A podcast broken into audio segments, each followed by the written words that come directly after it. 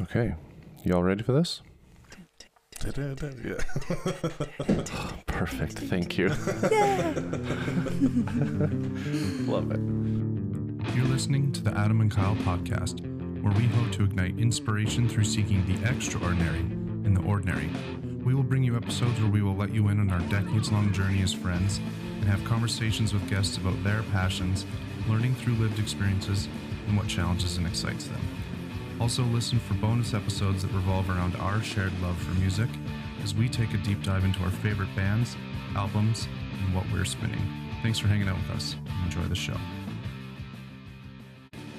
Hello, everyone. Welcome to a, another episode of the Adam and Kyle podcast. I am Adam, and I'm sitting here with my co host, as always, Kyle Riggy. And we're also sitting here with a very special guest. Uh, she grew up in Okotoks, Alberta. She's a Canadian singer songwriter who's been nominated for three official YYC Music Awards for her songs released under Kelsey Raine Music. She was also featured on CTV's Inspired Albertans for a collaboration project with the Lions Club of Canada Guide Dogs. She has worked with children with severe behavioral needs for 20 years and as a behavioral interventionalist coaching parents, caregivers, and teachers. Her brand new music project, Alice Awake, recently debuted their new single, Rabbit Hole, which is fueled by catchy beats, philosophy, and Alice in Wonderland metaphors inspired by her observations of human behavior and spirituality. We're very excited to have her on the show today. Please welcome Kelsey Raine. Hi. Hello, Kelsey. that was a lovely introduction. That was that was quite an intro. Yeah, that's uh there's some cool stuff in there. I really like the Alice in Wonderland. It's always been one of my favorite like weird movies. So yeah, right? Because anything goes. yeah, It's a thing. exactly. exactly. So yeah, we've got uh, Kelsey here in Okotoks with me, and Adams in BC. So we've got kind of a funny little setup here, but uh, we're excited to have this semi-live podcast because live is is new to us apparently. So. I know I've got a little bit of FOMO right now. oh, that's too bad. we tried to include you with this But I can- fisheye camera. Totally. I was going to say I can see both of you, I can hear both of you, so we're good to go. Nice. You just can't see yourself. Is that where we're? Or can you see yourself too? I can see myself in Oh, a well, little tiny square together. in the We're corner. all together. in somewhere, yeah. That's good. Exactly. So, Kelsey, how did you just tell us a little bit about how you and Kyle met, came together, and and what eventually led you to coming onto our show? Well, my recollection was that um, when I was doing that gig for the town of Okotoks, right? Like during the streaming. Is That's that right. The first one. Yeah. Yeah. uh, That's like. I think we may have run into each other since then, but Yeah. Um, I think yeah. Originally, uh, during the pandemic lockdown, during in the winter, um, you know, we were we were able to um, do some streaming from from our homes, and the town of Okotoks, and I can't remember who sponsored it. One of the banks or something. they uh, they uh, you know uh, said that they would um, hook me up with some gear and, and so I could do like a decent recording from my home and and uh, do that for an hour. And so Kyle came over to um, to set up a bit of gear and make sure the sound was sweet. Uh, and it was. It was like Silky sweet. silky sweet. It was so much better than like anything I'd attempted to do on my own um, last year during the lockdown when I was trying to live stream. So that was really cool. Just a little Cool. couple pieces of equipment in there and and rock and roll. So that's how we met originally, um, which was a really weird experience because um, I wasn't used to like not having any interaction with the people that I was playing for. Like in the live streams I was doing at home, I could at least see like comments coming up and like, you know, that kind of thing. And it was sort of interactive and I could hear myself a little bit better. And whereas when I was doing that, I was like, I really just hope this this, This is, works. This is working. That everything is on. I have no idea, uh, but yeah, Kyle hooked me up and it ended up going really great. So yeah, that's how we met originally. Perfect. And then I heard you guys were doing this, and I messaged him a few months ago, and I was like, "Hey, man, uh, if you ever wanna, you know, if you want a guest. yeah." So I was just gonna say that that art pack at home. It was a funny thing. So I worked with a few artists uh, beyond Kelsey, and everyone said the same thing that the uh, the live stream is such a different performance because you don't get to interact with your audience and you, like it's you, you don't really know how it sounds at the other end so um, for for the one that I did for Kelsey I was actually at home after I set up the equipment and I was watching the stream from home so it's kind of a, a funny thing there Wild. Well, that's exactly what I was going to ask is kind of what that experience was like doing some live streams like that as opposed to playing in front of a crowd. What was that? What was that like for you? Um, well, I mean, it's it's difficult because you have no idea how you're doing. I mean, you just you just Right. it, it feels very similar to you know when you're just playing by yourself, except for that everyone's watching you and you don't know it and you don't know who, and so it's a little bit freaky like that. As you're like, uh, yeah, well, I hope this sounds all right, guys, and whatever, and um, you know, it's harder to um the whole beauty of music is connection, right? And so when you Right. don't really get to to feel that connection because you can't see anybody's reaction, you can't just even like, you know, because there's times where I've seen just that little bit of a finger tap on the table, and that means the world when the, everybody else is talking over you in a in a, a a pub or something, right? And you're like, okay, somebody loves me still, you know, you know, they care a little bit. Whereas like when you do that uh, online, it's unless you have the comment feed to to read, which I couldn't during that one.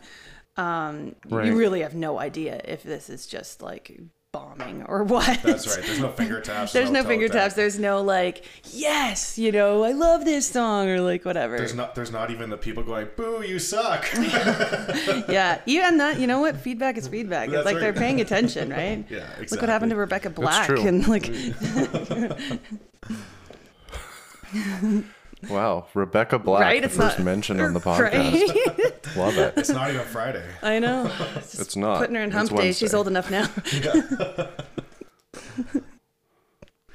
yeah. So, anyways, um, it's challenging, and uh, but um, I don't know. I found that at least with the the one thing with being an artist in lockdown is that we were the one people that did have something to do. We weren't getting paid much for it, Yeah. but at least it wasn't like we couldn't work on our stuff. I was writing constantly during it. I was taking that mm-hmm. like, oh, I don't have to try to get to the next thing tomorrow. I don't have to do this, do this, do this. I can just sit down and just make Right. stuff and and think, which can also be to your detriment if you're just thinking all the time. Totally. But you know, Yeah. I found it. It gave me a space to really work hard, so that was that was all right. Cool.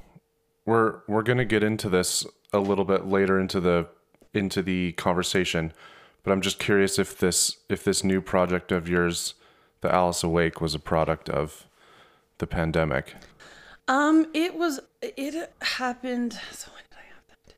I mean, yes, the whole um, the whole journey. It took a really long time for me to like be happy with it. I went back and I, I think the version that I have is like, you know, version eight that we have oh. like we thought okay, like usually once I get a version back from my producer, right? It's it's like one maybe two, right? Because we've already done so much prep before that. We've already done all the recording, blah blah blah. And I think like the final version is like dash eight or something oh, like yeah. that.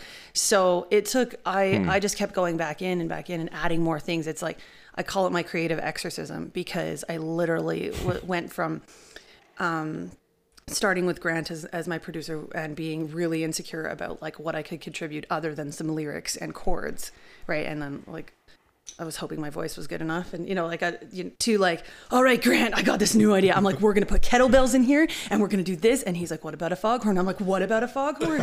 and I'm like, what about a broken freezer? And then, and like, like literally, like that sound at the beginning of it is this broken freezer from Main Street Market and more, um, in Okotoks here, which is a, a place that sells my merch and my jewelry, and I've known them for years. And and uh, yeah, I just kept taking risks and and not getting stuck on like, is this dumb? Right? Right. Is this is this dumb? Nobody's Right. nobody's doing this that I know of, or, or whatever. Is this weird? You don't even you know because I get caught up in that. I kind of fell into music, so I'm always kind of struggling with that imposter syndrome. right And so creatively, is it okay for me to like literally throw in like the kitchen sink and this and everything and the kitchen sink was a broken freezer, but same thing, you know? Um, and Yeah. so definitely just, I think the pandemic helped with that because it was like, well, we're all dying anyways, essentially. like, like you know what I mean? We're we're in this space, especially at the beginning, where like you know we're in lockdown. Who knows what's when what's going to happen tomorrow, kind of thing. I'm like, what am I doing worrying about it not being right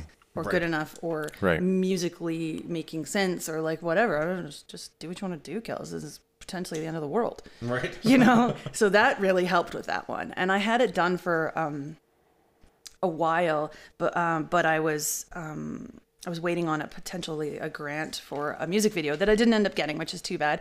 But the weird part about the music video is that there's so many references that i in the music video because when i was applying for the grant we had to do like a 10 page um, application with like uh, all the director's notes and and you know the storyboard and blah blah blah. And um, this was b- right before the pandemic happened like like in uh, february or whatever that i started writing it and applying for this music video concept. Now in the music video everyone was walking around with boxes on their heads um, and then they start mm-hmm. liberating themselves from these boxes during the chorus Right. and like the, there's like this divide in the people that are liberated and the people that are People walking that are around in the box or in outside the box. yeah outside Yeah. the box right but it was so mirroring to the masks situation that ended up happening i even like have this and you like read it in my thing like the new normal is these mm. boxes and that was before the new normal was even a word. Yeah. and it was, it was pretty hmm. freaky and the children didn't wear the boxes Oh yeah. just like, like the young children didn't have boxes on their heads in this music video but the, the adults all had them so anyways yeah uh, didn't get the music video done but because it was going to be 20 grand but it was just Production isn't cheap. just the thing was that there were so many like kind of um, premonitions about what was coming for whatever reason uh, in this script that I had written for that. Um, that it kind of encouraged me even more to make sure I get this song out, make sure I keep pushing these weird boundaries Right. with music because Yeah.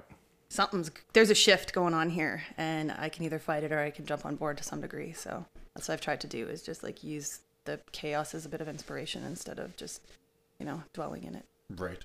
Do you find, or do you think that uh, pushing past those boundaries in this project will transfer to other projects of yours as well, Yeah, I mean, or has it already? just even the confidence to to do what feels uh, interesting to me instead of what I think I should what other people will accept Right. you know and that's kind of um, transitioned over even into my Kelsey Raine music where I can't keep my story straight over there like I've got like every genre kind of blended together and then you know I was kind of sort of feeling this they were calling it they meaning like people that have done a review or something experimental alternative pop was sort of the way that they were saying that Okay, like rock yeah.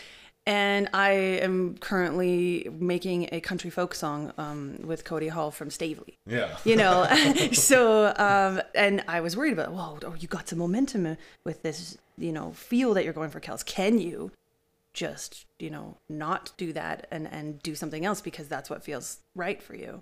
And bill i'm like well look what i did with alice awake. I'm like you can do whatever the hell you want kels. It's true. Yep. like just just do it and who cares? Yeah.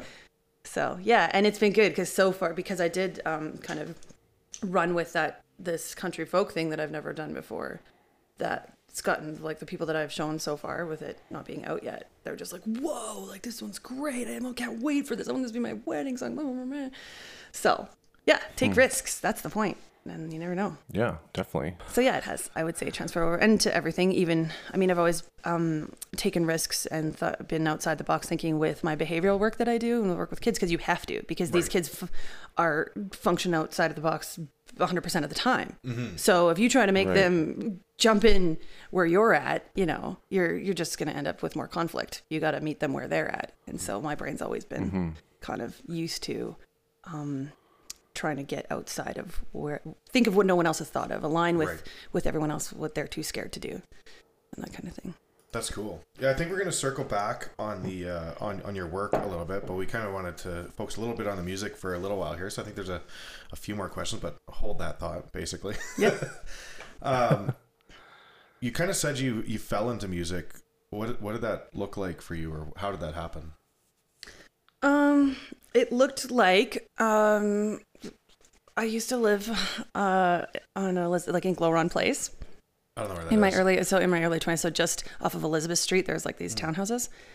And um, yeah me and my cat used to walk to grand central. And i say me and my cat because he was like one of these cats that like would follow me and wait for me outside the bar pacing until i came home and then walked me home. He, he was cool.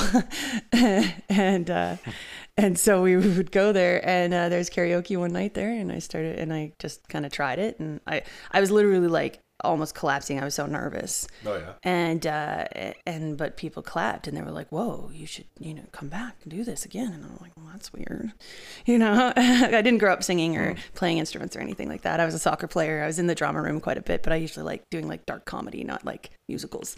Right. And so yeah, just did this this singing thing. And uh, yeah, I got some support through karaoke. Uh, the so much so that the lady used to like drive me to her gigs with her. Like she would be like, "Get in, we're going to Black Diamond," and to take me there. And I was like, "Okay." and that lasted for like a year and a half or so. And then, um, yeah, I was in the the Willie, the old what's now the Duke. Yeah. And uh, and I did some karaoke there one night, and I had talked to the guy because I just bought a guitar.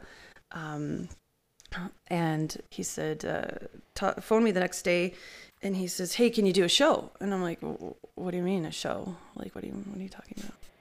And he's like, uh, "Well, my karaoke person canceled, and and um, can you?" It was probably a week later from when I talked to him, just to get the story straight. Right. And uh, and I'm like, uh, I don't know, like I don't have equipment. He's like, just do an open mic. My karaoke person canceled, and I'm like, when? And he's like, in two hours. And, and I was like, uh, okay. no. I just said okay. I was like, I don't know why. I was like, I fucking wing it. I guess that's, uh, you know. So that's how I literally. So I showed up that night for this open mic. I had grabbed quickly some backtracks because the one thing I could do was karaoke, right? Because Right. I'd been doing it. So I went to Karaoke World that like within that time, Yeah. and burned some uh, karaoke CDs. I knew about three chords on my guitar, and I hosted this open mic where I was the only one singing and playing for Wow. like three Yeah. hours. And then I did that basically for seven months, um, and I just kept getting more tracks and learning a little bit more guitar. It's a little bit like diving into the deep end, like Yeah. first.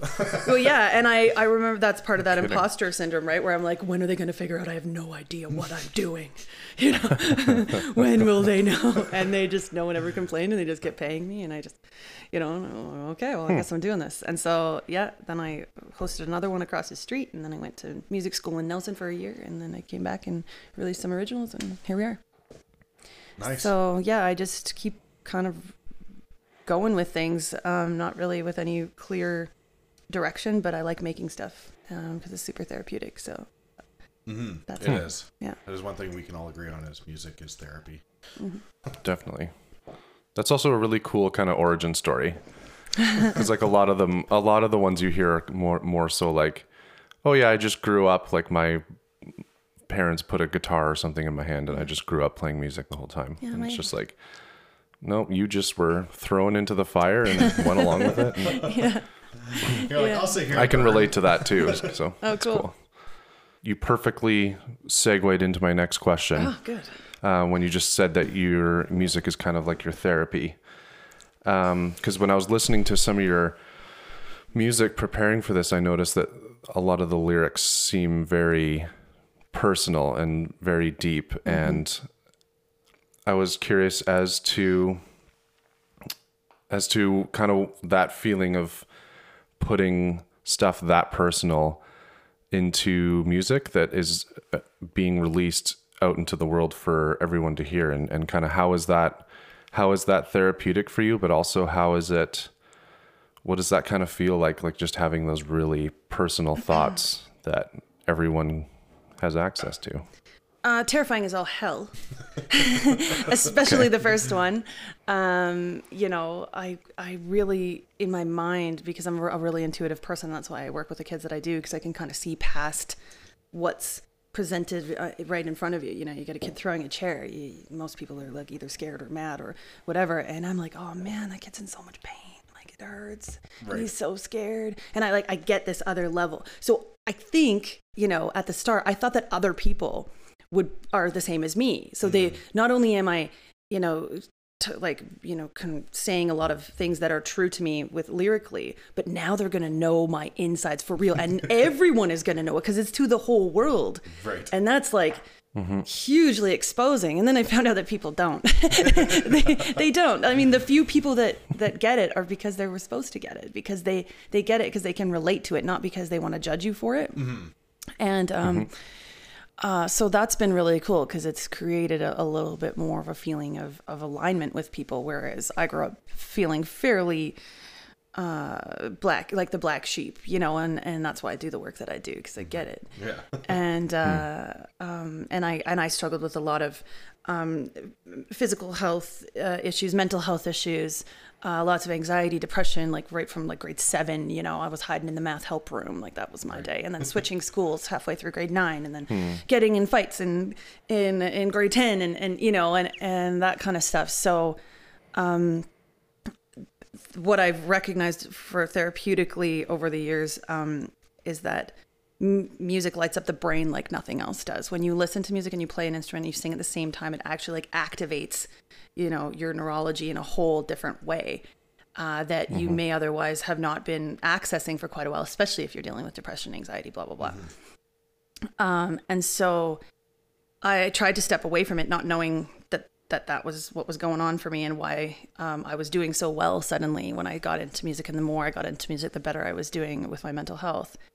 Um, and once I stepped away from it because I had a kid, I realized how crucial it was for me to do it to keep my brain regulated, to keep things going, to keep on track. Um, but yeah, it's nonetheless always terrifying to put your raw emotions out there. Um, because it is all my music is a true story it's just like whether i say it metaphorically or whether i say it literally or like you never really know whether i'm using an, another person to represent it for me within it's it's all a real piece of me Yeah. Um and yeah so that's that's always um, scary but i think more people should be doing that because uh, once you once you just put your authenticity out there you know then you deal with that discomfort and then you can grow from it Mm-hmm.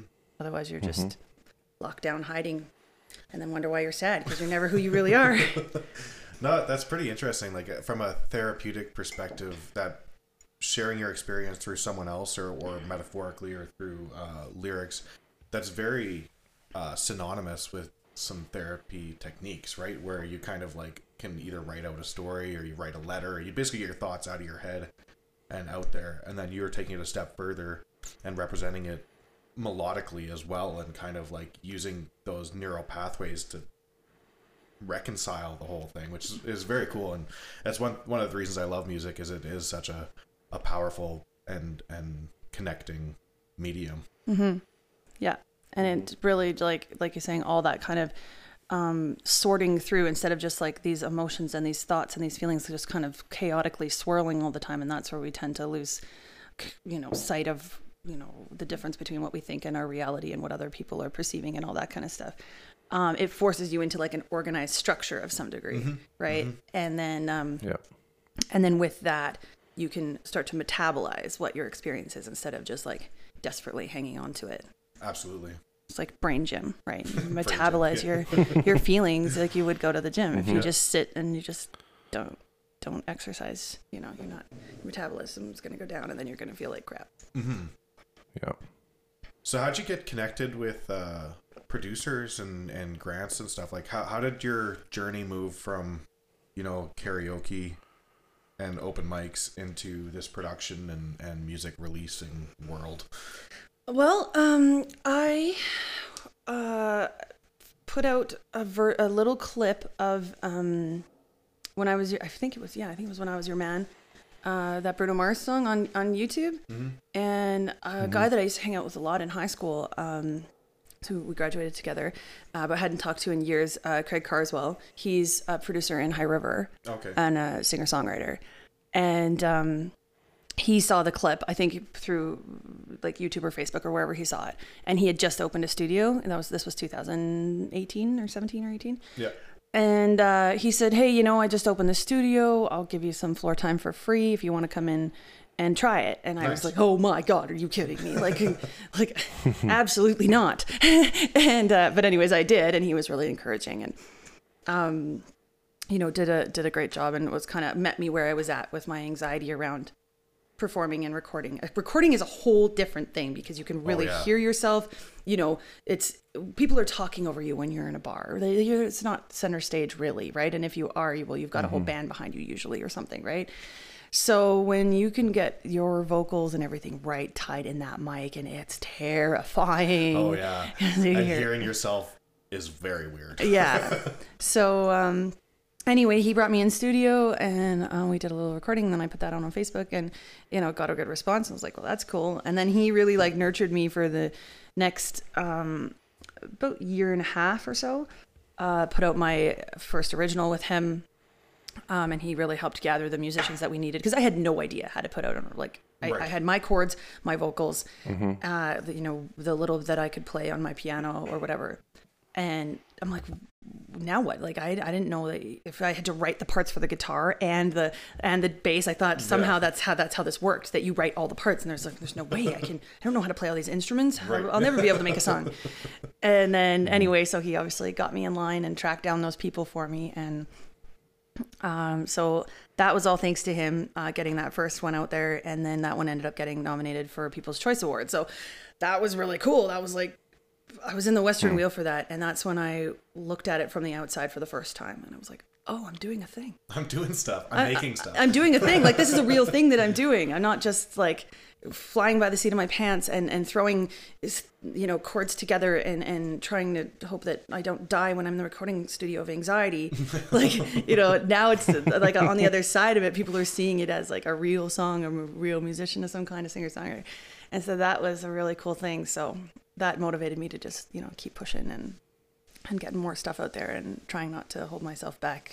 So that's how Cool. that's how I met that one. And then Grant um, was I just wanted to see I was kind of going a different direction musically with my originals and and uh, he was recommended to me and I started working with him and um, he's been amazing for me because he's been so open minded to what like the broken freezer like Right. the like anything i have crows at the beginning of my other one and that were literally them i was sitting in the graveyard going through this big life transition and i was trying to figure out uh, you know, can you do it, Kels? Can you really like take this step that you need to take at that time? And and I'm I'm hanging out there because I, I live around there, and they were just like, "Wah, wah, wah, wah," and I'm like, what, guys? I'm trying to think, you know. And I recorded that on my phone because I thought it was kind of like a omnipotous sort of moment or something to just be in this graveyard and now these crows are screaming at you and you're going through major life change and it kind of feels like life or death situation and here I am in it, you know, surrounded by death right. so I captured that, and I didn't really know what I was going to do with it, but I sat with it in my phone, and then yeah, and when I, you know, several months later, and I wrote this other song, and I said, yeah, Grant, I don't know what I'm going to do for an intro with this song. How about some crows, you know? and uh, and he's like, yeah, let's do it, Kels. I think they're awesome. So Nice. I, That's I awesome. love him for that. He's been really good, and Josh Nadeau, who does um, primarily the production on on my songs um, up to this point, he's a genius, and so that's how I got hooked in with him. And then Mike Sands, the local guitar player who plays a lot of my uh, guitar and bass these days. Oh yeah. So Mike Sands is awesome. yeah, he's a good dude. They we actually uh, grew up just down the street from each other, Oh, did you? but Nice, we didn't know each other at the time. But Yeah. uh, yeah, his sister was my age, so yeah. Oh yeah, nice. Yeah. So yeah, that's Very how I got into all of it, and I just kind of keep going. Yeah. So you mentioned you mentioned your track uh, "Set You Free" Mm-hmm. that was nominated for a People's Choice Music Award, Yeah. And then you had another song that you collaborated on with uh, Alice. Qu- Yeah, Elise, Kuipers? Elise Kuipers. Yeah, Elise Kuipers. Yeah. Wow. Sorry, Elise, if you're listening, I butchered your name. that's okay. Um, so the one that you collaborated on with her, uh, "Outside Looking In," was nominated also for Inspirational Song of the Year. yes. Uh, so I was just curious uh, if you want to tell us and everyone listening a little bit about what went into the writing of those tracks, and then just like the validation of having two originals like that nominated for for an award, which must be just a crazy feeling. Pretty so I'm- cool, man. yeah. Pretty cool. Definitely. Like I was. Um, you know, when it first happens, I usually have a meltdown inside because I don't really. I'm like, oh my god, what, what does this mean? This is too. You know, like it, it doesn't mean nothing at all. Does it mean everything? You know, like this these extremes and and yes, I black out for a bit, and, and then um, but uh, yeah. So the set you free. Um, that was a that was a huge emotional risk for me to put that one out because it I it, when I wrote it I was in such a raw place um, that uh, I didn't I was scared to like again show that type of vulnerability. And what I was going through when I wrote it was um, um, kind of analyzing my own um, like I always do like my own uh, behavior and my own brain and like what's going on. And like um, I wrote it from a space where I recognized that I had these um, patterns of behavior and these connections and things that that were no longer working for me, that weren't serving me, right? Right. But I believed in them so strongly that for me to let go of them to potentially like to have something better happen, mm-hmm. right? It really felt like I mm-hmm. was killing a piece of myself to to move forward Right. and and I have this tattoo that's quod me nutrit me destruit, which means like that which nourishes me also destroys me. Mm. And it was that space of like I have to really like kill something within in order to be nourished by potentially something else, right? And uh, so this is like I have to kill myself to set you free is like the same line, but that's a that's a big paradox to be stuck in, you know? Yeah, yeah. and and and uh, and so I wrote it like you know from that space and how painful it is to um to yeah to feel like you have to destroy a piece of you in order to grow.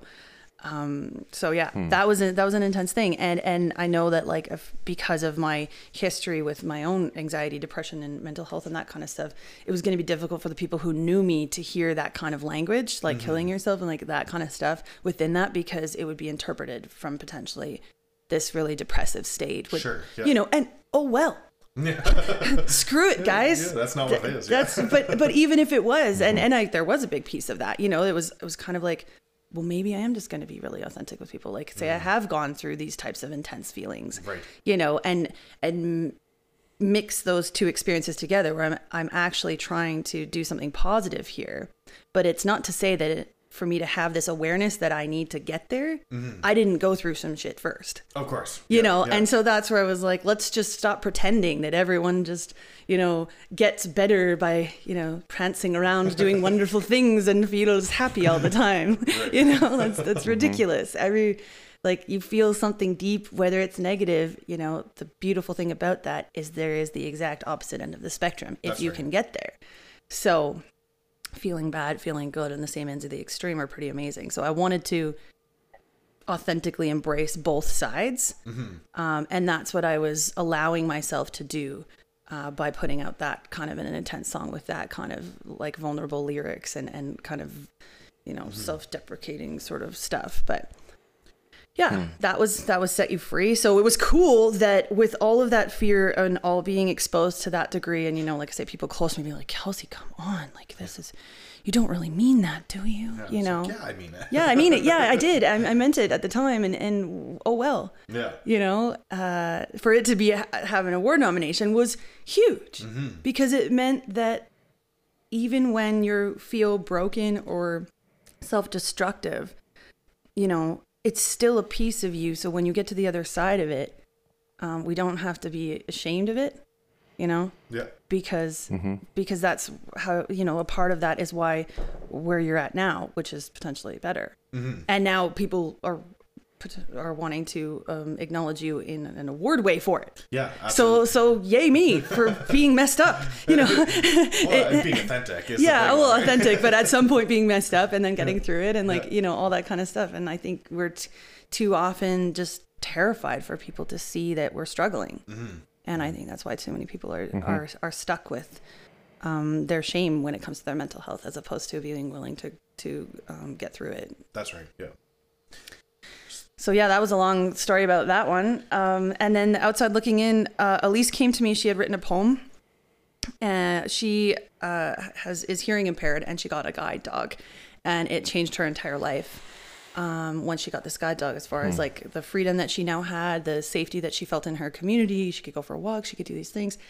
Um, and um, yeah, she said, "Hey, you know, do you think you could do something with this as far as making a song out of it? And then I'd really like to donate it to the Lions Foundation of Canada, um, and then use it as like a fundraiser Wow. for them."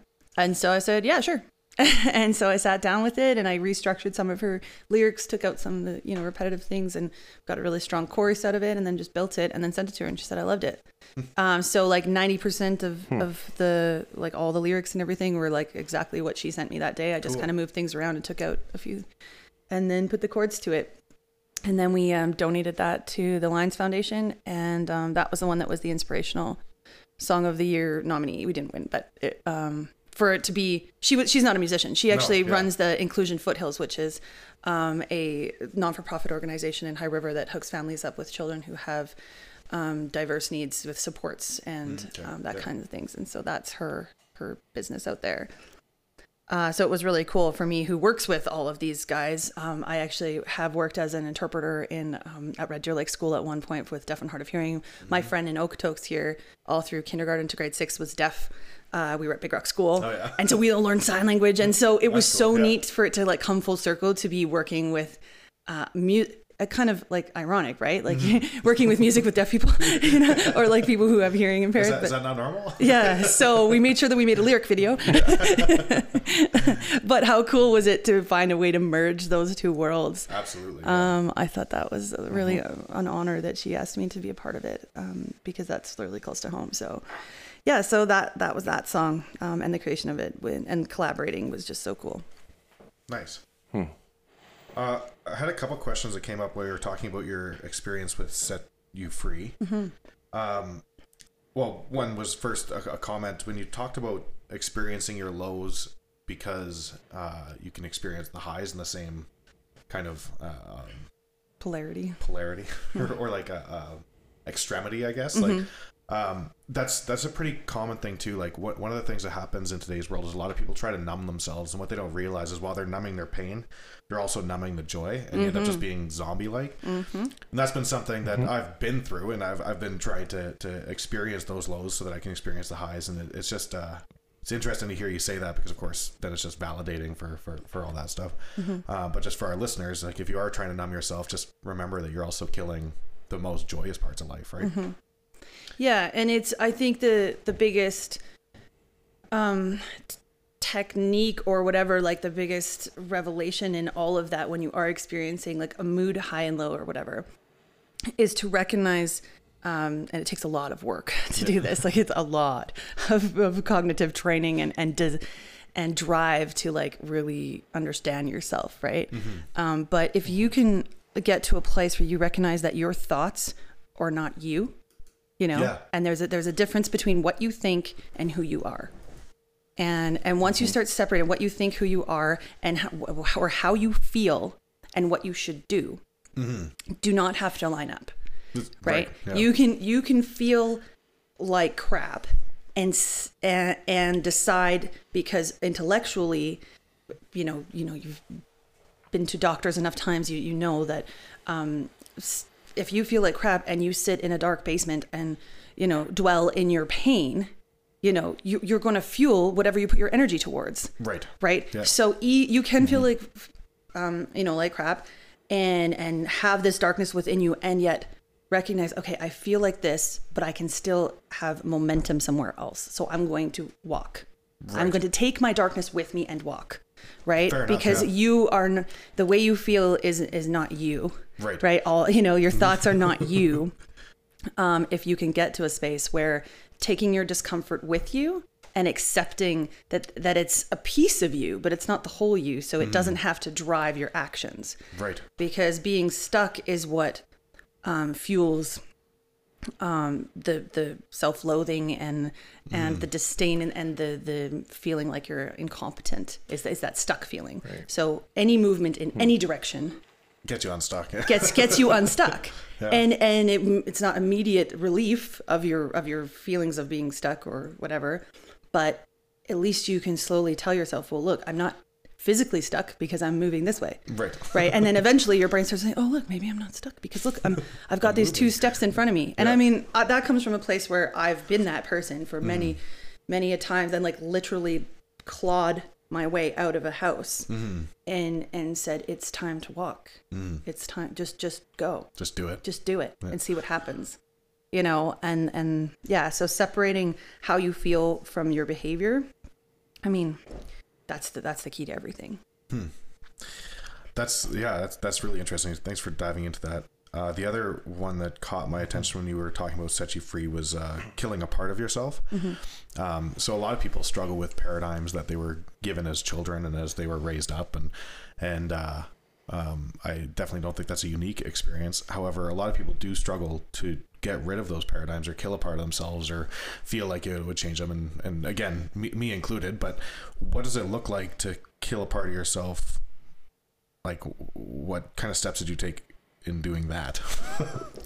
Um, well, I did a lot of um, listening to a lot of Alan Watts and a lot of philosophy and a lot of Deepak Chopra. So tons of um, uh, you know podcasts and and stuff that I could connect to and just have that playing in the background, right? Like Yeah. like that's why I like uh, audiobooks and things like that, having those playing in the background. Um, really recognizing that if I'm self tormenting or like with the way that I treat my body because my brain isn't um, feeling good, right? So if I'm treating my body, like the one thing that I can control is how I treat my body, right. right? So uh, I was like, okay, well, my brain's off track, but I can decide what I put in my body, right? Like I can decide if I'm gonna eat, drink alcohol all day or eat um, food that's un, that's not nurturing or like whatever. So it started with deciding that I was going to change the one thing that I knew I could control, which was the act of how I was um, dealing with myself physically. Right. Um, and it was just like little by little. I, I started going to the gym. I ha- I was 60 pounds heavier than I am now back then. Um, and I, at the gym, I told the, I started paying the personal trainer. I was like, I just need the guilt to get here. If you actually tell me what to do when I get here, I'll leave because I'm so anxious about being here. Yeah. But I'll get here and do something, which is better than nothing. Yeah. If I'm paying you because you're now my coach. Yeah. Even though just don't tell me anything when I, you know, and it started off as like that baby step of just like getting in the door and being like, okay, that's good enough. It's still better than nothing. And then what's the next step? Oh, well, this is boring. Um, maybe I'll sit on a bike, Right. you know, and then maybe I'll turn the bike on, and then I, you know, and it was like these, just this determination to meet yourself where you're at, and then push yourself slightly. And that's Yeah. how I, I, I hmm. teach parents with the kids the same thing. Meet them where they're at, build up the security within the environment and the safety within themselves that they're good enough right here, and then mm-hmm. good enough gets boring. So then the challenge, then they're then they're looking for that next thing, as opposed to like going too far first. If you get the if I had the personal trainer the first day, it was like, come on, Kelsey, Yeah, let's do it. like next 50 more push-ups, and I'm you know dying after half of one, right? Whatever it is, because they're trying to get the results quicker. Yeah. Well, now I don't trust this person gets me, and nobody wants to take advice from somebody who doesn't understand them. Right. Um, so Right. that's where that's where it started with me was yeah starting to look after myself physically and i remember the day that i could um experientially listen to music instead of just listen to music Oh yeah. right where Yeah. like like i was so locked down and i was so um like like numbed Mm-hmm. for so for such a long time that i didn't even realize that when i was listening to music it was just an external thing Right. right? It was like, oh, I know this song. There's a little bit of nostalgia, but you know, other than that, it's just it's just a song. And then I was like, the day that the music went into the soul Yeah. and flowed through and out, I was like, oh, this, This is music. Yeah. this is the thing that I remember that's so amazing about music, mm-hmm, and mm-hmm, this is mm-hmm. what I want all the time, not just from music, but from life. yeah. And so that's where I started like really being determined to like, okay, what else do you need to do to just destroy those pieces that are no longer serving you, that are making you miss out on the high of life. Right. Um, and, and really like just, you know, being so determined now that I've seen the, the light to, to, to hold on to it. Um, and then the next step is obviously to be able to jump from the darkness and uh, to the light back and forth. Right. Um, but that's a whole nother level of philosophy and whatever else. But um, that's that's the key to to not getting numb because you feel overwhelmed by one extreme or the other is to be able to realm jump between the two. Oh yeah. Yeah. Fair enough. It's too much of this. I got to go to the high. Yeah, yeah, and the opposite too. Like then you get high, and then you're like, "Whoa, there's like I got too much on my plate now. I'm I'm way up here, and I'm just thriving for success, and and then now I'm overwhelmed, and then you shut down as well. Right, So yeah. it's like having that ability to to go between the two is the key. Nice. Hmm. That was that's really interesting and really insightful. So thank you for sharing all that. That's very interesting to hear. You're welcome. So let's transition then into your work with children and severe behavioral needs. And first off, I just want to commend you for working in in that field um, because I have a I have a mother-in-law and a sister-in-law that have both worked with like special needs children, and so mm-hmm. I've heard I've heard some stories, and so I know that the I know a little bit about how tough that can be, and and how it just takes like a really special person and a lot of patience and and skill to to work in a field like that and work with children like that. And so what what was it that led you into working with children in that in that aspect? Um, well, I mean, it started from. I've always been, like I said, like really uh, empathic and really intuitive. I didn't know that's what was going on with me. I have the words for it now in the last year and a half. but prior to that, I didn't know, but I could just feel people. Why do I know things about you? Yeah, yeah, exactly. I could feel people like, like I say, like experientially. Um, it doesn't matter what they said on the on the outside. Like I knew what was going on on the inside, and I knew this from a from a young age. Uh, I just didn't understand it, and um, so I was always really driven uh, to you know I was a I babysat a lot of kids growing up and things like that, and I was good at that. And, and same with animals. I always worked with lots of animals. Um, I could deal with um, I, I deal with lots of reptiles and things like biting. You know, I'd have these giant biting snakes, and I'm like, "Oh well, guys, like it's not going to kill you." And like I just like I wasn't scared of them because uh, I don't know. I could just feel that it was like a fear based behavior from this from these even these animals and stuff. And if I just counter like projected the opposite, um, suddenly I had these you know horses or reptiles or like whatever that weren't biting anymore or weren't throwing you off or like whatever it happened to be Right. and uh, and so then yeah i got out of high school just barely graduated uh, and there needed this there was this job available and my mom's like well Kels, why don't you try and get this ea position and uh, like right yeah like Kels, you you're such an academic you should go work in a school. And uh, but the guy was uh, they said look you know we're not even going to interview you. You come in if you can keep him in the classroom for two minutes a day uh, you've achieved something. Wow. and I and um you know that was I needed money. I was I was 18 and and uh I loved that kid so hard from like the moment I saw him because I could feel how misunderstood he was. Right. And we're we're talking like the multiple diagnosis like I can't, you know, say there's like all this confidentiality stuff or whatever, but um really really misunderstood and going from a situation where they don't even interview you because nobody's been able to you know work with him for m- more than a day. Right. and i i stuck out the year with the guy. I had him speaking in a couple of months. I had i just knew what he needed and he needed somebody who could see past the you know chair throwing the hitting the punching the the um, self injury the, the the inability to tell you how what he needed all that kind of stuff. So um, yeah we uh, we got close and uh, and he had a lot of success right away. And then I went off to Edmonton and uh, went to school there for a little bit took some courses. I'm not I'm still not good in school. I'm great. I'm great. I'm great at teaching in school. I'm great at fuck but I'm really bad at attending school myself.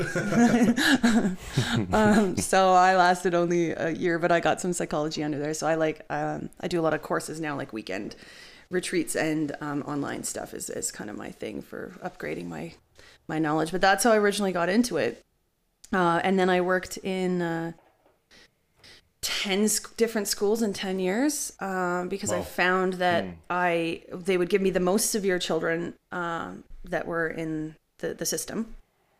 Um, and then suddenly there would be a ton of progress. And and the system's not built for the for these guys to No. support them. Um, so now what do we do right? Uh, and i couldn't handle it and i didn't i couldn't just like keep hitting these roadblocks because it's too heartbreaking for me.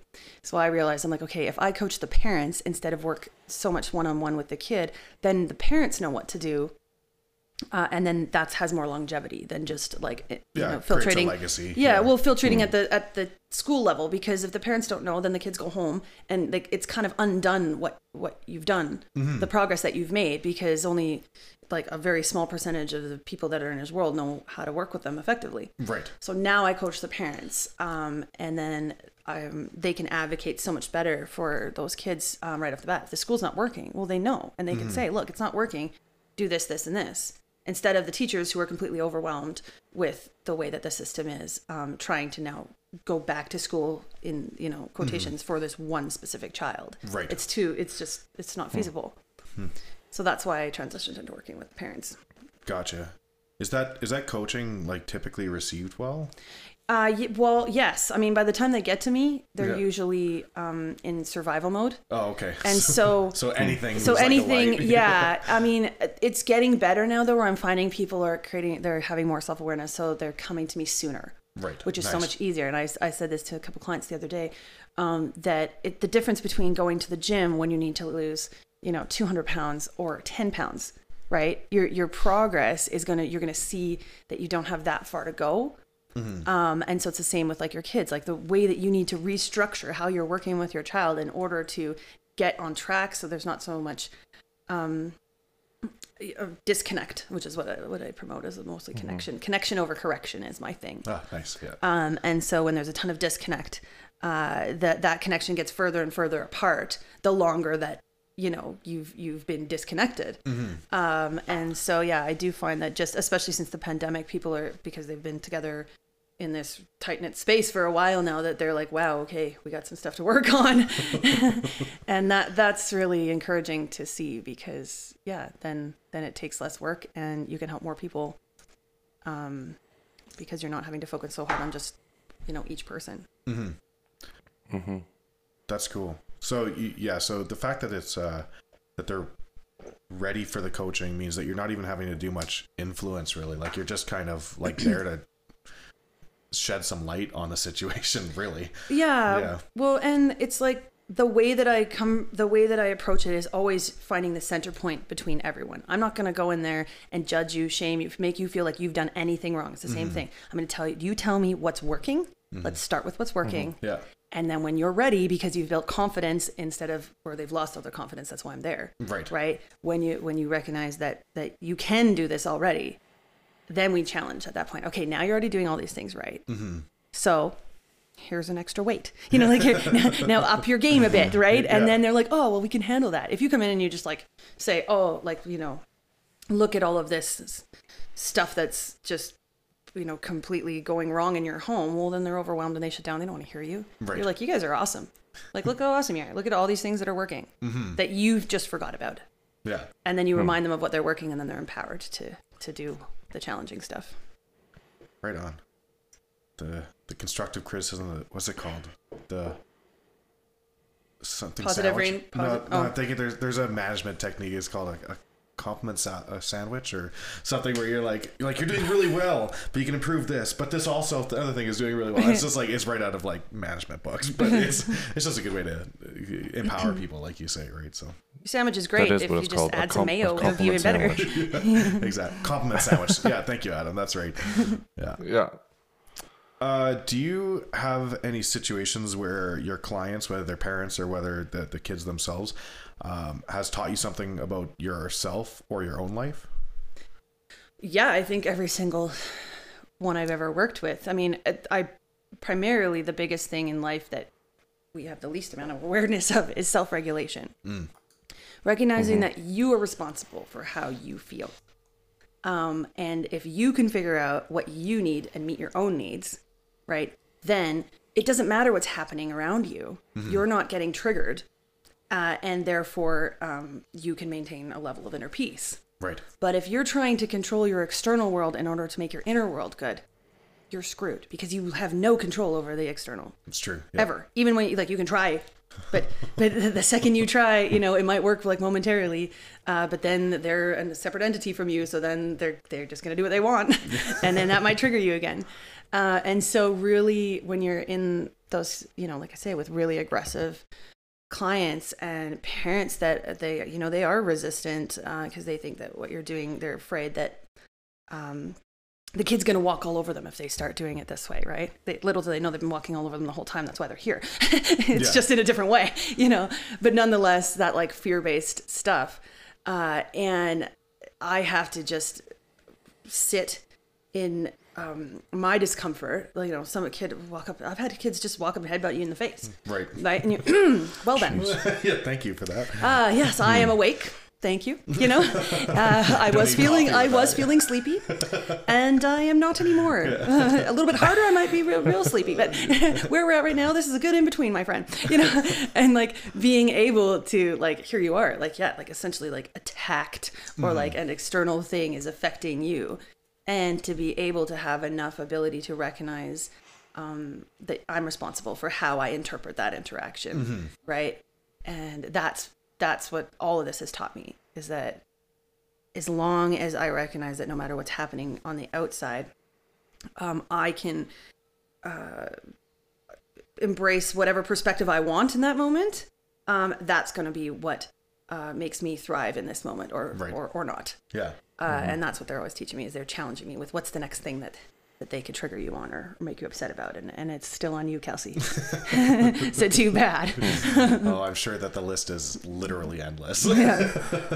and it's so applicable to like every everywhere in life. right? Yeah. Like whatever you do, somebody cuts you off in traffic. How are you going to do that? Are you a victim? yeah. Or are you just uh, Yes. like, yeah, right? Yes, yes, I am a victim, right? Or am I, uh, am I somebody that says like, oh, yeah, you just cut me off. Good thing I'm such a damn good driver. Yeah. you know? Or he must have somewhere really important to go. Yeah, or- yeah, right? Or like whatever it is, you, you spin it. Yeah. and then it gets you Mm-hmm. out of victim mode. Um, and uh, doesn't everybody want to not be in victim mode? You'd think so, but there's lots of people that seem to well, love you're it. you're just sometimes your you know discomfort becomes your comfort, and that's a whole other game. yeah. Yeah. I was going to say, some people really need to learn to adapt this way of thinking. Well, there's a good Our book. world would be a very different place. Mm-hmm. it would be. It's a lot more compassion, and um, with all the divide that we have right now, that's everybody in in fear based That's right. you know functioning. Um, Totally. There was a, a book that changed my mindset on that uh, called Mindset. I can't remember who it's by, but it's basically changing from the uh, victim mindset into the um, growth mindset. So you're constantly looking to grow. You're constantly looking to take control of your inner self, and like that that helped me. Well, several years ago, I read that, and that's kind of the first time I'd heard that uh, you get to choose whether you're a victim or not. do you want to know how to never be a victim again? Never, no matter what. Huh. Yeah. Sure. Do not transaction people. You have interactions and you have transactions. Okay. Okay. If you uh, approach any situation as an interaction, Yeah. which means I'm just here to connect. Yeah. Mm-hmm. Right. I'm just, and, and, and if I don't connect, that's okay because Right. it's just an interaction. I like, I wave to that person. They don't worry about. I don't care. It's just, an, it's just an interaction or not. Right. As soon as you start treating life as transactions, especially unspoken ones, Mm-hmm. right, then you could have the potential to be a victim of that of that situation. Right. So um, I sat down here, and uh, you handed me a cup of coffee, but there was nothing in it. Well, That was uh, that, that was a transaction that or, that I expected there to be coffee in there, Right. right? And then I look at this and I go, why didn't he put coffee in it? Like, does he not like me? Yeah. Right? Right. Because I expected that if that was there, that what that meaning now to me is, you know, you spiral. Yeah, Right. Well, yeah. all these meanings, but if if I don't care either way, you said, "Can would you like a coffee?" And I said yes, but either way, if, it's my responsibility to fill my own cup. you know. Then if you hand me an empty cup, I go, "Oh, great. Well, now I can go fill it." Yeah. You know. Where's the coffee? yeah, and and um, we get caught in that transaction constantly, and we think that um, too often we are doing things, um, and we call it love, mm-hmm. right? And we say, "Oh, my, I always get my heart broken because I come from the, I, I'm this loving space, and I and, and every time I'm a loving person, somebody takes advantage of it." Right. Right? It's BS Yeah. what you're doing is you're you are coming from a place where you are doing things for love Yeah. instead of from love. That's right. If yeah. your cup is mm-hmm. full, you give genuinely. There's no transaction because I'm good. Yeah. I don't care, you know, if um this cup is ever full. Like I can share my coffee with you because it never it's Never never, empty. empty. Yeah, yeah. Right. Um, but if I if if I'm doing things for love, right, then I'm saying, well, I'm I'm gonna share my coffee with you because I want you to like me. I want to have this connection with you. Mm-hmm. Yeah. And if you think my coffee's gross, well, you're you're rude. you're rude because I made you this and you don't even like it yeah. you know and that's how we get offended and blah blah blah Sure, yeah. so the point is is do things and really recognize if you're doing them from love or for love because Mm-hmm. if you do them from love you'll never be a victim again Yep. because you can choose out whenever you can always say no Yeah. Exactly. right say no don't if you're going to transaction somebody don't do it mm-hmm. and then you won't be a victim because you're not expecting it anything. yeah you've never lost anything Yeah. yeah so have interactions not transactions and do things from love, not for love, and you'll never be a victim again. Nice. Yeah, I, I like those. The other way I've heard that said is uh, I like a, approach relationships with observations, not expectations.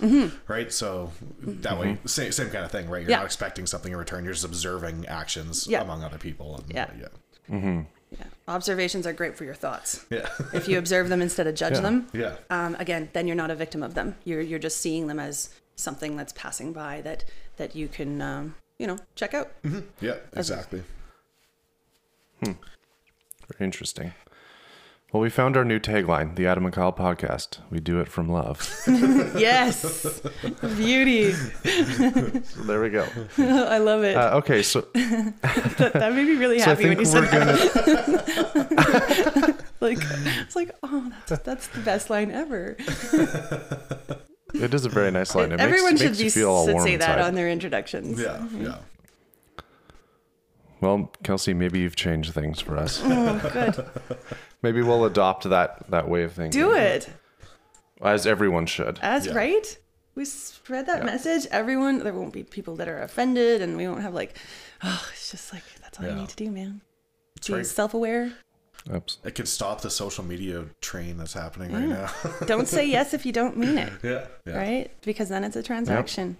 Mm-hmm. Then it's guilt and it's mm-hmm. shame attached to it, which isn't real. And nobody wants love that isn't genuine. No, that's I right. love you because I'm supposed to, not because I do. That's right. and when I say I love you, I expect you to say it back. And Yeah, it's yeah, just all right. talk. It's, just- all yeah. just a mess. We just got to get rid of mm-hmm. all of that and start from the self first. And if your cup is Yeah. not full, then don't offer some of your coffee to somebody else because you're going to be resenting them no matter what. yeah.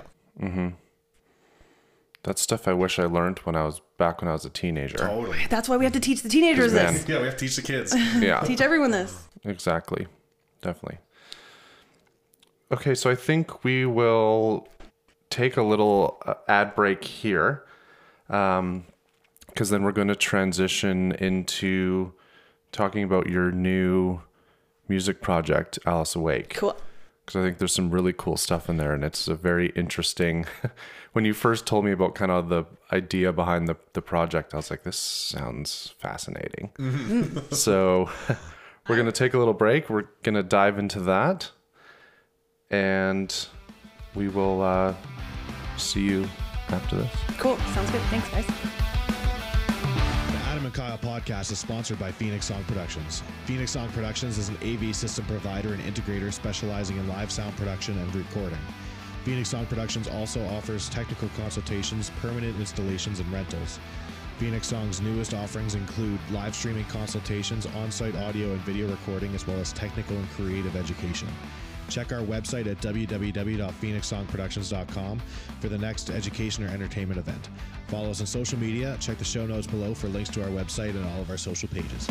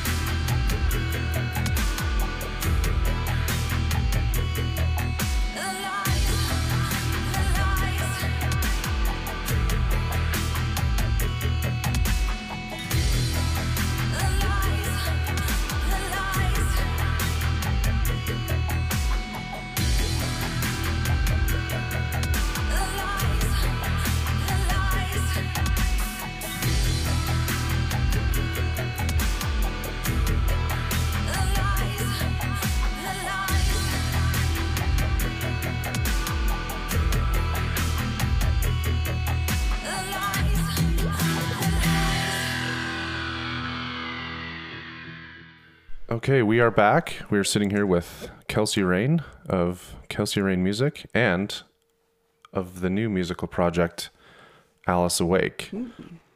So we wanted to uh, dive into kind of your latest music project because, yeah, when you were telling us a little bit about it, it was just, I feel like there's a lot there. And so let's jump down the rabbit hole, so to speak, and, and chat about this.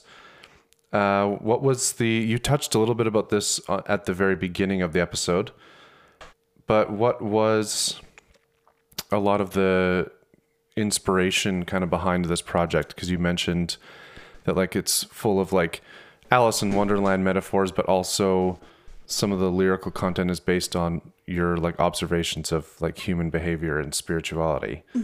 So I just wanted you to uh, speak a little bit more about about that and kind of how that all came to be. Um, okay, well, I started um like the the whole Alice in Wonderland theme came up because I was writing I I used to write poems a lot when I was younger and then I kind of completely lost track of that in the last 10 years or whatever or more. And uh, when I was going through this all this transition with like personal awareness and and growth in the last couple of years um and sort of like an awakening as as you would might call it um i recognized that i started writing again and when i was writing this theme kept coming up this like the way that i could explain the things that i was feeling or or this the journey that i was going on with um self-reflection uh, a lot of it had this alice in wonderland theme behind it. And i'd written maybe like you know a hundred and something little kind of quotes or whatever that i was just working through my stuff on. And I'm like, oh look, yeah, weird. There's like all these similar themes, and about you know ten of them or twenty of them or whatever it was, and so that's how um, the the idea for doing something Alice in Wonderland related. Was because I was already doing it just subconsciously when I was just sorting through my stuff as a way to explain what I was going through, um, and then um, so I, I, compi- I started compiling them for uh, the song, and then on top of that, as I was putting them together, I noticed that uh, I was pulling, okay, like, well, let me think of the actual Alice in Wonderland movie and the book and that kind of stuff. And how does that tie into the, my new observations of, um, you know, the, the world and, and the state that it's in and also what I've done with the work that I've uh, with kids and whatever. So, um, that's kind of how it, it started creating this theme. And then it was really great because the metaphors in it, um, the, I would I would put one in there and then I realized how deep each metaphor, how many different things that that related to. So like for example, it says, um, the mouse that seeks the jam that only temporarily meets its its needs. Um, and so uh, in the movie, there's the if you remember the Mad Hatter party, uh, there's the mouse that has all the anxiety, right? And so I'm like, ooh, I know about this. and and uh, when he he gets anxiety over the cat when they mention the cat, and he's running around and he's freaking out, and they slap jam on his nose and it like calms him down, right? And he's like, um, and uh, and to me, you know, the jam was almost like the uh, the antidepressant or something, like you know, like like or the anti-anxiety medication. And so he puts the jam, you know, the the jam that the mouse that seeks the jam that only temporarily meets its needs. Well, because uh, yeah, it's great to have an anti anti anxiety medication, but if you're not working at, outside of that on on yourself as well, it's not going to fix the problem. It's a band aid, right? That's he right. he never got over Right. his fear of cats in the thing. No. He just got calmed down enough that they wasn't crashing the whole party, right? And so um, there was that side of just that one little metaphor, and then on top of that, I used it because jam when you jam with music you call it a jam right and so when i was talking earlier about music being therapeutic right and uh, so many times you know the, uh, i'm going to seek this music or i'm going to i'm going to jam some songs and then i feel temporarily better um, than Right.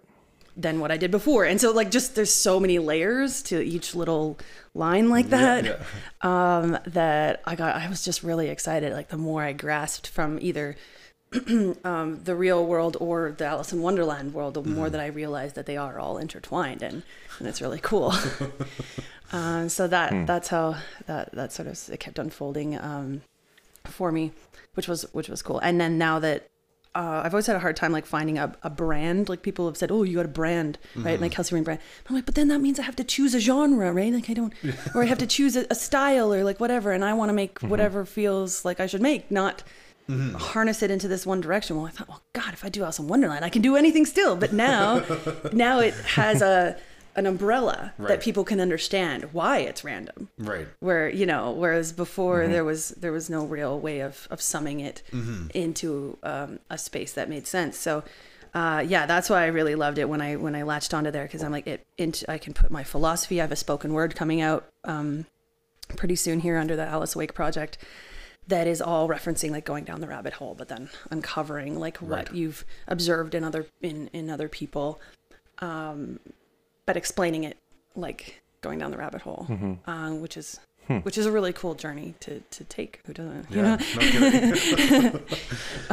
Definitely. Yeah. So uh, I'm really excited about it because I found some kind of brand, but it doesn't feel like it's holding me back from being weird and being inconsistent and, and embracing whatever creativity comes up. So. Cool. Are you transitioning all of Kelsey Raine music to that project then? No, I'm gonna just I'm gonna keep them separate because I do like rock and roll still, Right. right. I do like like you know I still have the darkness, I still have that thing. uh, um, I just uh, um, Kelsey Raine can be you know what it is. Like I'm gonna put that song with Cody, that that country folk song, over there Okay. and do that. Um, I'm just gonna. Uh, like I was in the dark arts. The- Have you been to that new venue? Oh, it's the best. You Is have it? to go there. Where is it?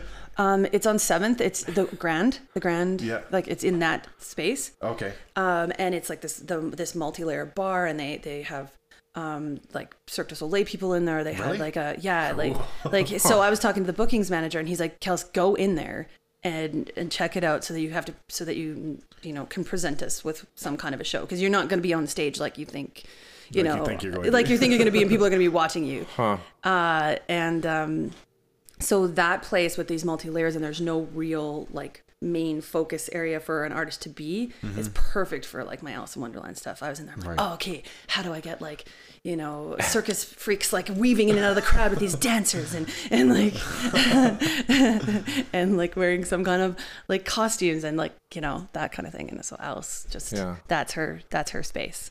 And it's called Dark Arts, the venue? Mm-hmm. Okay, cool. Yeah, so I got to present like something to them. So I'm not playing there yet or anything, but you got to check it out because it's my new favorite place. Sounds cool. Yeah. they had the Philharmonic Orchestra people in there. Some guy last time was playing this amazing electric violin that was all LED lights, and he was just like weaving in and out of it. It was so cool. Huh. Yeah, That sounds fascinating. yeah. Uh, did the band? Is there? A, did you put together like a band for this Alice Awake project, or is this like? How did you do all the all like the backing instruments and stuff like that? it's a lot of loops. Um, it was like li- me just playing with um, with loops and sounds, and Nice. so um, I yeah I had this uh, this piano that uh, my buddy Aaron Asher had lent me, and it had like a little sample pad on it. Uh, uh-huh. of, of different loops. And so I took sections of the of that mm-hmm. and I layered them in. And then I kept going back into Grant my pr- my producer. And then he's like well what about something on on synth? I'm like I don't know how to use that what is this? And I just literally was like bada bit bada bit. And I'm just like pushing weird, weird things. And then we're like well that's kind of cool. And I'm like sweet. Let's let's let's Yeah. insert that. So it was just super like I couldn't remake it like hmm. if I if I tried because hmm. everything that I was doing Right. I was just like putting it in there in the moment and, and trying to not get too hung up on the structure and, and just seeing okay what sounds cool what can we find what what tells the keeps the pace i really my focus was keeping that pace because i had the music video in mind of how people would be marching really robotically to Right. this this backbeat um and yeah it was just pulling uh, that uh, what what that's in there, right? That was a really long loop of like some vocal Yeah. uh, samples, but I just took like the one little what what thing and I just put it in there, like timed it by pushing the button really quickly. Yeah. and uh yeah so it, it was just like i it was cool because i convert it to like a canvas like if you were painting something and you had all this you know random uh, materials and and paint colors and having really no plan of what this end product was going to be but you'll know when it's done. Right. right? And that's kind of what it was. I'm like let's just what are we throwing on here? Oh yeah yellow. How, how about some chicken wire? Like how about some you know like what else can we throw on this on this canvas and see what happens? And yeah and then when it was done i just knew it was done. I was like oh okay it's done. That's it. I, Yeah. I don't know why but that that's that's that's that's it. Yeah, I know. I know. so that was really really really fun uh, for that reason of, of just not really having a plan and just trusting that that you'll figure it out along the way Yeah, nice. and i try to live life like that completely That's fascinating knowing that because there's a lot of like sound, like you were saying, a lot of sounds and like textures in that song. there's tons because i kept throwing Yeah. in another thing Yeah. but it all works. Like it all fits. we even got It's the all kind of like very like proggy to me. I'm like a huge if you listen to the show, you know I'm like a huge like prog prog music, prog rock Mm-hmm. fan. So it kind of feels like there there's some influence there. Is there any sort of like influence from like progressive bands are in there? Or is it just like a hodgepodge of whatever's coming to your mind at the Yeah, moment? I'd like to say there was, but I, but yeah, most of the people that have like really dug it are people like the Europeans. They're like, "Oh, this sounds like what's in the clubs in Hungary," Yeah. and I'm like, "Cool, I had no idea. been, Yeah, never been, no idea." Um, even Hmm. the vibra slap that's in there, we, you know, there was just we're listening to it again for the hundredth millionth time, and I was like, "It needs the purr thing," and they're like, "What's that, Kels?" I'm like, "I don't know, the purr thing." Yeah. Yeah, and they're like, oh, and Grant's like, well, uh, how are we gonna tell Josh? Ooh, look, you know, he's Yeah. uh, the producer we work with. Um, I'm like, I don't know, like look up, look up, uh, you know, tongue rolling sound, like what, what? And then we finally got it on rattlesnake on YouTube. We were Oh, like nice. a rattlesnake sound, and then we were able to figure out, oh, that's called a, that's the vibra slap. That's I how we didn't knew know it. that was called a vibra slap. Yeah, I so know it sounds dirty, but it's not. And, and uh, so that's how we again we just this journey of in the moment the pra becomes what needs to happen here. What's Yeah. what is that, Kels? Mm-hmm. And then we found out what it was, and then we we got her in there. So yeah, everything was just random and awesome for that reason. Cool. Is there more then to this this project? Like what's what's after you just released this new single? Yeah, and then I have the spoken word that is um that's done. Uh, I'm just kind of waiting for the right time. I don't know. Yeah. Again, no plan because I'll just feel it and that'll be the right time.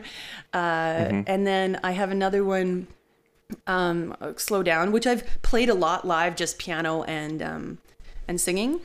Um, But I the way that I produced it was like this real like um, Latin influence, almost like flamenco, Argentine tango sort of thing. There's a um, what do you call it? Oh my god, accordion. There's an accordion in it. Uh, there's some uh, some cello in it and that kind of stuff. But it's this really upbeat, weird thing that you've never heard before. Right. uh, that's an acknowledgement of like time and like that uh, you know when we try to make decisions uh, you know when we're under this pressure of time or like in the in panic mode that maybe that's not the best time to start getting into these extremes and deciding what we should do with our life. We should slow down. And then from that headspace see what you need to do you know? Um, and that comes from like you know the rabbit running around. I'm late i'm late i'm late late late late Um, so yeah that's that's done too again i just uh, i don't know i just kind of feel things until it says go time and Cool. so just waiting on that one and then i'd love to get back in uh, studio or find somewhere i can borrow somebody's sample pads again and get just like crazy creative and see what happens Very cool. Yeah. So lots of stuff on the go but can't tell you when Yeah. Soon enough. Stay tuned. So uh, you've been in the music industry now for, I guess it sounds like ten years ish, twelve years. um well the music industry for three Oh, okay. like i mean i've been playing Playing for. I've been playing random shows and stuff um, since I was about 24. okay. Um, yeah, covers and and whatever else. Uh, but yeah, I put out my first like Rura was like, "Okay, I'm going to do this as a thing." right. Um, since 2018 when I released my first single. gotcha. Okay. Yeah. So, from uh, your perspective, like, how is it going, gaining followers and gaining traction? Or like, I'm terrible at that. it's, it's a really hard thing to do. well, and I, it's also like the thing that I know I'm supposed to focus on the most, and and and I don't. right. So But if it's not important to you, then like, right, yeah. Like I mean, I mean, I it. I, it should be it, at the very beginning it felt like it was really important mm-hmm. right? Like when I, I was like I would put a, a video of me singing on facebook and i would see that it would be like have you know a hundred views or something right away or something. And then there'd be like two likes on it and i was like oh my god it's terrible! All these people watched it and only two people liked it i must be a horrible singer. And then i was like deleting these hmm. videos and like using that as a gauge for the Right. well the quality of of what I was making based on the reception I was getting, Ah, you yeah. know, and the engagement I was getting. And then I realized that that's never going to make me happy. Like, well, look at all these musicians that like make it to the top and then still off themselves at the end of it because they didn't figure out how to be happy along the way. Right. So, so my focus is to figure out how to be happy along the way. and Gotcha, for me, being happy along the way means not putting at this time a whole lot of energy into how many followers do I have, Mm-hmm. putting my money in- into the ads, that kind of stuff. I, I don't have a lot of money. I put money into making the music, Right. Because that's what makes me happy. Yeah. The you know is the creative side of it, the the getting the stuff that's in my brain to completion out into the world, so I can have more space in there. Mm-hmm. You know, and the, Hmm. it's not just files of projects stacking on top of each other that, Yeah. that never come to fruition. So that's my focus. Um, uh, and I and also just like yeah, being comfortable with the self and putting yourself out there all the time. That's a huge journey in itself. Is that Mm-hmm. Right. authenticity piece? And I think once all of that's amalgamated, the followers will come because they'll feel that I'm confident with who I am. And Mm-hmm. That's right. You know, and I and and then and so that's I think that's the plan is just Mm-hmm. working from the inside out and seeing what happens. No, it's uh, it- Perfect. it's nice that the music has come so naturally to you while keeping a day job because I think the hardest thing for people is is the money side. One for production because it's not cheap, and uh, two the fact that you are on Spotify and Apple Music. Like I understand that that does cost you money, right? So to not have followers and get that money back, um, not allowing that to become your focus uh, is kind of a blessing that you do have work that fulfills you outside of music uh, to, to support that. Yeah. Yeah, I mean, and it's it's just yeah, where where you the little bit that you make, you know, you put it into the things that you love and and then that grows, right? Mm-hmm, and mm-hmm. because that's more fulfilling anyway. I downsized mm-hmm. my like I had a house and I had all these things and I've downsized to this like basement suite and I'm so much happier because less housework. So the work that I was normally doing cleaning, Yeah. I am now putting into making music or into Yeah. helping people, hmm. you know, and my life is better and I have less. nice, yeah. So cool. Nice. Is there anything that you would uh, want to see in the music industry to help people who might not have income to support their music needs, or like, is there anything, uh, any problems with the industry as it stands now, especially in Alberta? It's a weird musical artsy Yeah. industry.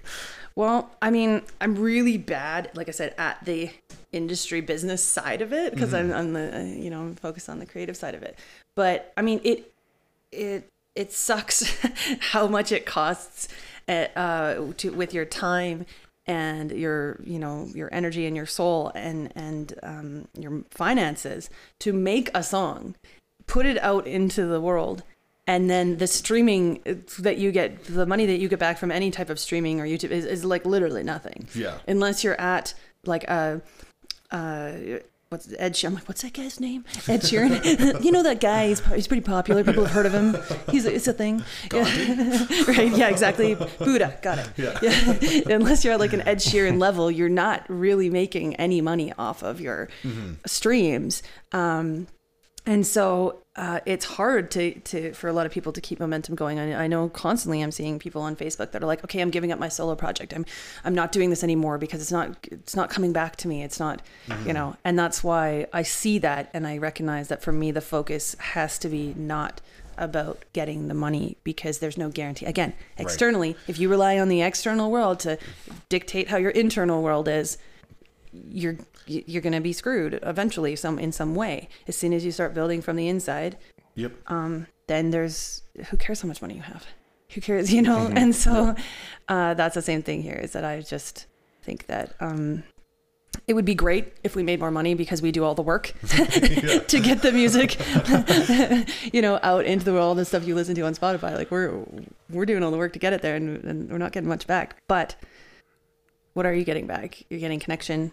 Yeah. You know, you're getting the things that Mhm. matter if you look at it from that angle. And um, Mm-hmm. if the money stops you, well, then you then choose a different path for a while and see what happens. Yeah. Uh, you got more information to write about then. yeah, Definitely. exactly. You know. Well, and it's uh, Yeah. it's it's unfortunate the um that like generally in a capitalist society, value goes to people who add value to society, and and and unfortunately, music is and arts are undervalued. I find right like if it was all gone. People would really miss it, but people don't realize how much it impacts their life and how much it impacts connection and stuff. And and un- Totally. unfortunately, that's a, that's a really big miss.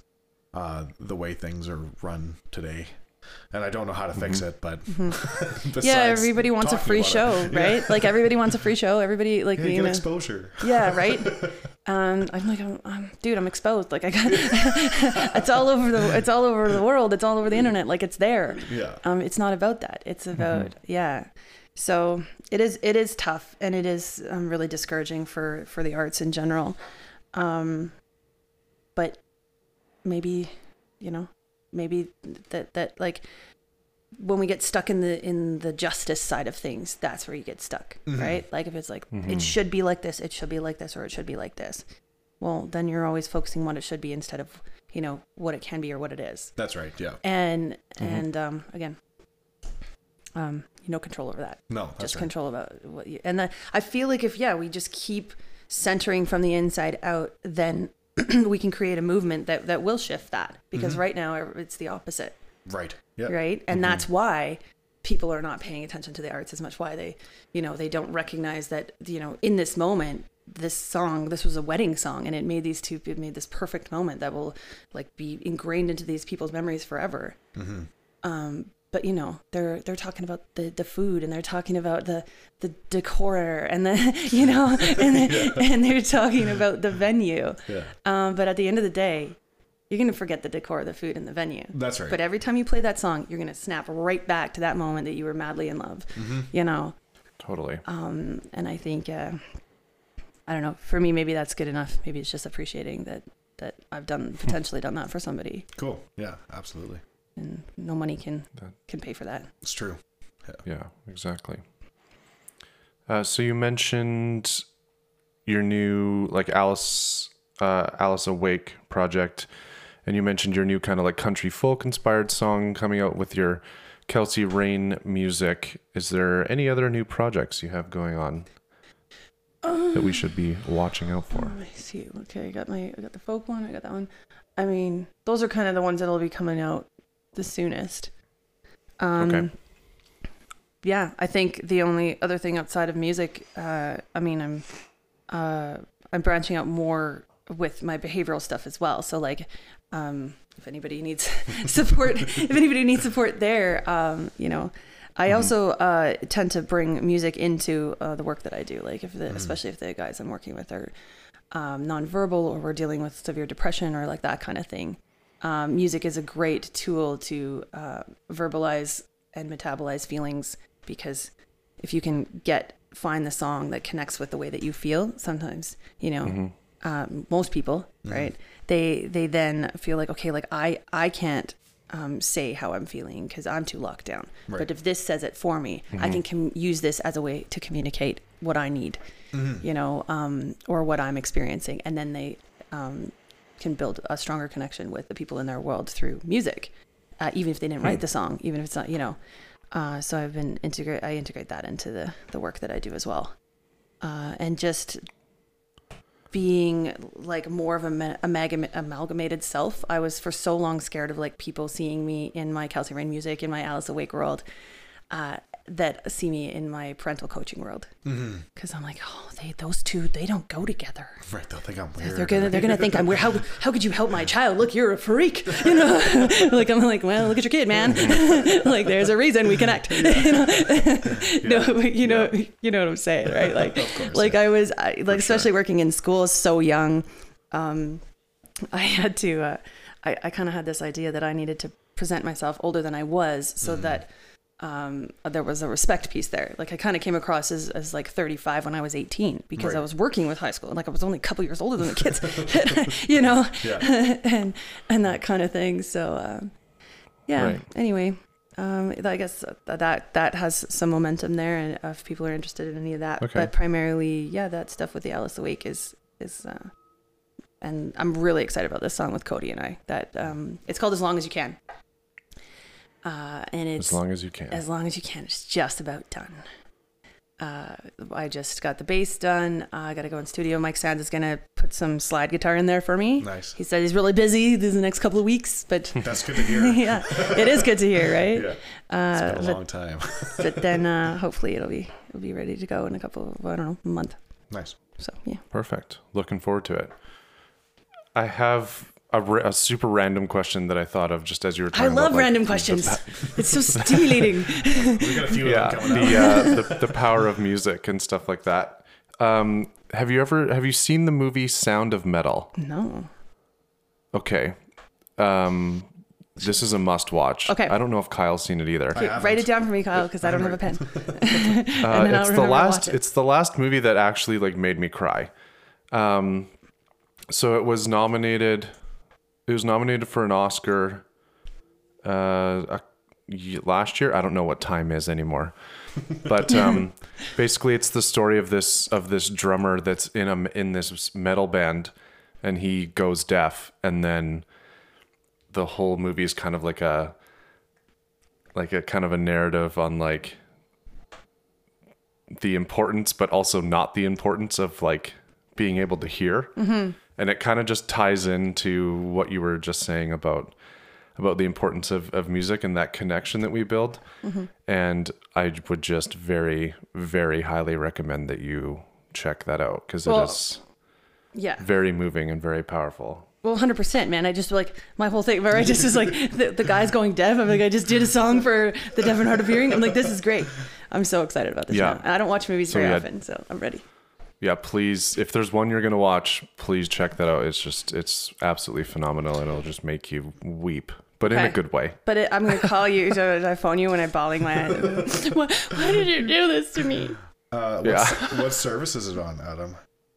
It's on Netflix or something. That is a good question. I don't Oh, I- I think can it's on. It. it. might be on. Um, I think it's on Prime Video Crave. tends to have the like fringe videos. And Crave. Crave or Prime, yeah. Okay. I gotta correct. Go to my ex's house for that. Damn. it's okay. I mean, you can just like rent it on iTunes. Um, it is on Crave. If you stream Crave, it is on there. okay. Cool. I will find But it. I will even if you have it to rent way. it on iTunes I'll for like it. Four sure- or five dollars, it's well worth it. Okay. I'm sure I have enough musician friends that I can like be like, hey guys, let's watch this at Yeah, your totally. house because you have Crave. Hey, friend. hey, friend with Crave. we are now closer friends. Uh, so I've got a question that I always forget to put in the script, but it's my favorite question for summarizing like big long episodes with lots of content in them. Uh, so if you were to go back five years, uh, what would you tell yourself to get you to where you are today, either faster or more effectively? okay, five years ago. I was like, okay. Doesn't have Oh to be five jeez, years. no, that's it. Like that's an intense time. Five years ago. Okay, So this is great. perfect. Yeah, like you don't even have like I was literally five years ago, uh, probably um, hospitalized. Okay. Yeah, Yeah. for for my mental health. Yeah. Okay. So, So a that's- good good time frame then. yeah yeah um so what would i have said five okay then to now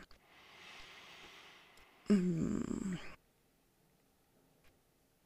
just keep going Yeah. just keep going and like and i say it again any direction um is is is a direction is somewhere Nice. right Yeah. any direction is somewhere and uh, as long as you're going things things are moving things are changing um and and it doesn't matter which way you Mm. point you know as as long as you're moving uh and uh, um and then uh you're not responsible for everyone else's happiness Mm. you're only responsible for your own Hmm. Cool. Mm-hmm. It's a great way to summarize a lot of what we talked about today. So, thank you. Absolutely. Yeah. Uh, so my next question is one we also ask on every podcast episode. It's different question. Sharp left turn here.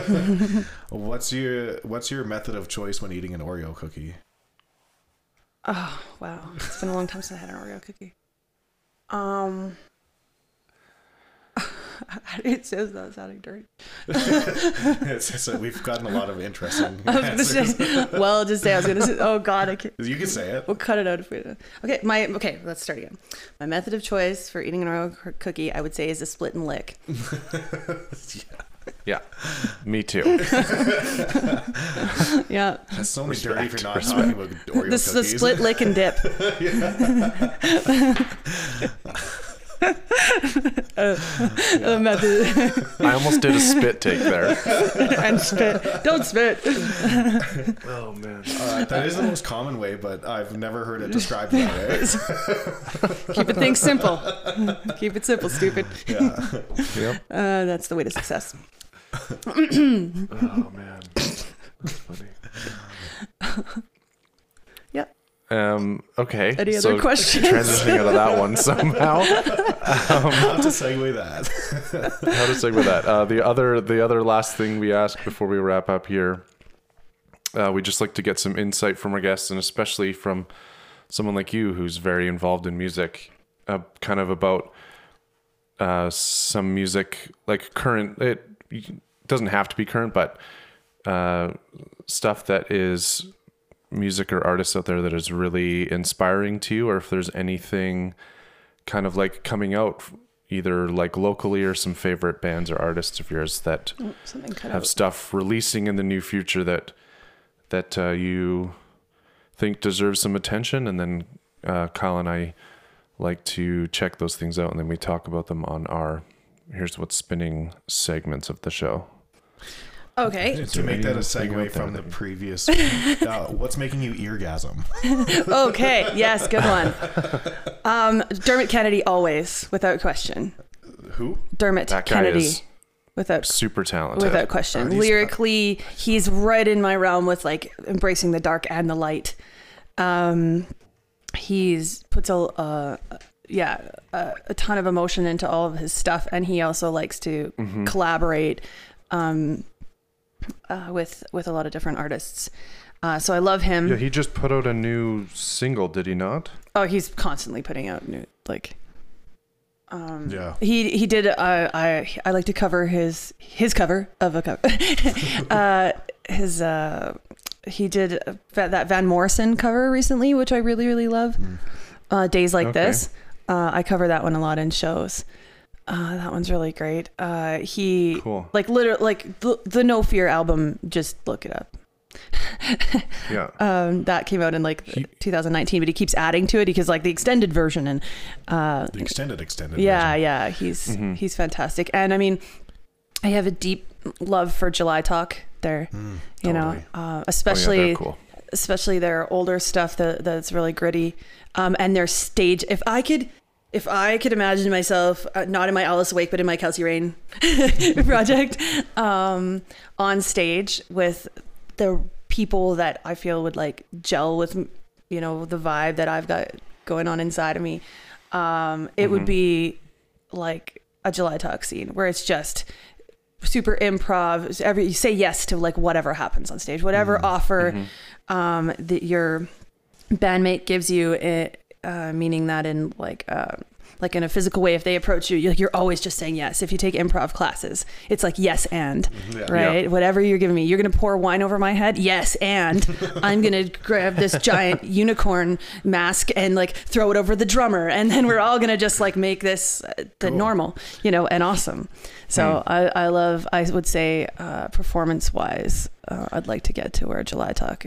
I saw them at the Coke stage at the Stampede, and I feel like I missed out on a lot of that performance because I've never seen them like on a stage for themselves. Oh, So yeah, they're so good. I did front row right before the pandemic, um, when they were was it, was it- yeah th- th- when they were at the um, Saddledome, oh yeah, and she's like holding my hand and walking. I was like, oh yes, I love. I met them before at the record store too. Anyway, I love July Talk nice. uh, and all, all their energy and, and what they stand for. Uh, and um, I'm really into Forest Blakk these days. He's a guy from Calgary. Well, I think he grew up in Montreal and then he moved to Calgary and now he lives in LA.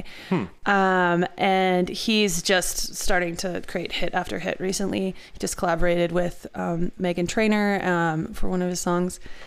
And Oh, wow. Okay. um, he put out a new love song a couple of days ago or last week. I can't remember when it was.